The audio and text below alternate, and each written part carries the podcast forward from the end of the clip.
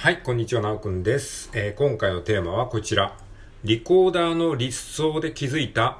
スムーズに話せる方法。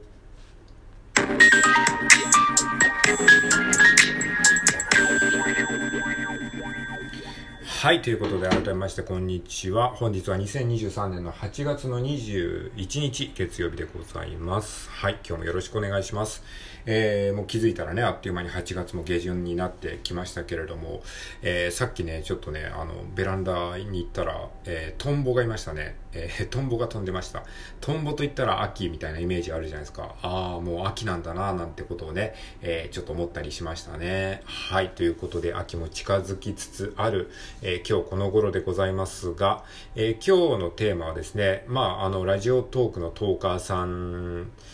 にですね、ぜひシェアしてみたいお話で、えー、スムーズに話せる方法なんですけれども、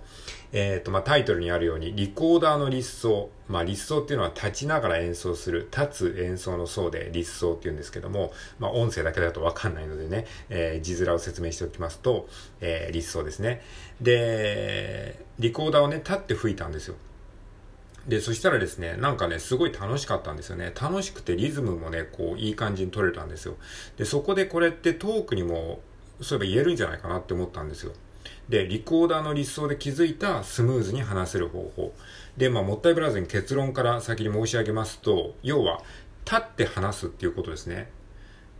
皆さんラジオトークとかね、こういう音声配信収録してる時って結構座って収録してる人も多いと思うんですけれども、僕ね、気づいたらね、まあ、よくよくこう、こう、振り返ってみたら、ラジオトーク喋る時基本的に立って喋ってるんですよ、ほとんどね。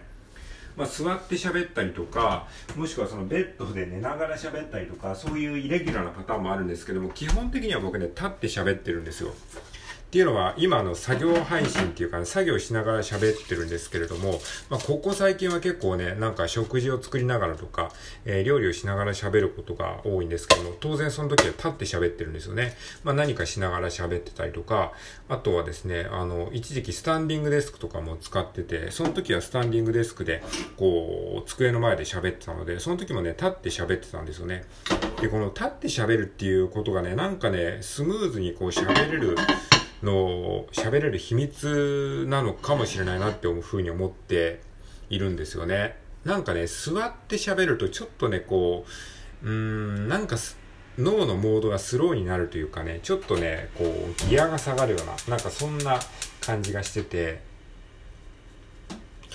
なんかね、あの、昨日、昨日っていうかもうここ数日リコーダーの演奏するときに、まあ今までね、こう、机と椅子でこう、椅子に座りながらリコーダーを練習してたんですけども、なんかここ数日こう立って演奏するっていうことを少し意識してやってるんですけども、そうするとね、こう体全体でリズムが取れるので、なんかね、リコーダーの演奏もすごく生き生きとしてるし、何よりも自分自身もね、吹いてて楽しいんですよね。だからこの体でね、リズムを揺らしながら、体でこう、体全体でリズムを取りながら演奏するってすごくいいのかもしれないなっていう風な仮説に至ったんですよ。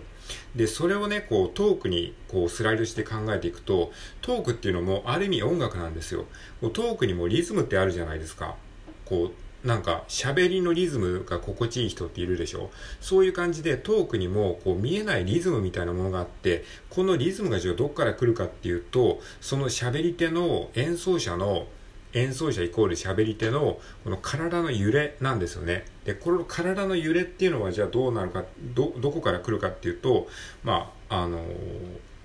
体の揺れなんですけど、えー、っと、それはね、そのやっぱりこう、喋り手がただ座ってる時よりも喋り手がこう立っている方がよりこう乗りやすいというかリズムがこう取りやすいような気がしたんですよねだから、えー、喋り手が立っている方がなんかこう喋りにこうリズムが出るというかエネルギーが、えー、乗るようなねそんな感じがしたんですよ。で例えば講演とかセミナーみたいなものでもこう喋り手の人が立ってこう喋ってるセミナーとかってあるじゃないですか。それってなんかこう喋り手の人がこう、えー、喋りながら動き動きっていうかこう体を動かしたりとかちょっと歩いたりしてそれがなんかライブ感につながるっていうのあるじゃないですか。だから、やっぱり喋り手自身がこう立って喋るっていうのはすごくこう、なんか喋りのリズムをつける上でももしかしたらめちゃめちゃ大事な要素なのかなっていうふうに思ったんですよね。なので、こうラジオトークでね、いまいちこう自分の気持ちが乗らないなっていうふうに思う人は、ぜひね、一度立って喋るっていうことを意識してみるといいんじゃないかなと思います。まあ、環境によってね、なかなかそれができないって人もいるかもしれないですけれども、あとね、歩きながら喋るっていうのも、これもね、まあ結構やってる人いるかもしれないですけども、定番ですよね。あの、ボイシーパーソナリティでもね、結構ね、歩きながら収録してますっていう人もえー、いますよね。それもなんか、あえてそういう風にやってるんじゃないかなっていう風に思いますね。よくその哲学者とか、その昔のなんか、あの、アリストテレスでしたっけ？あの、そういう昔の哲学者とかが、なんか歩きながら物事を考えるっていういうことを言ってましたけど、それもなんか、えー、ちょっと通ずる話なのかなって思ったりしてるんですよ。つまり、歩くことによって脳が活性化するというか、こ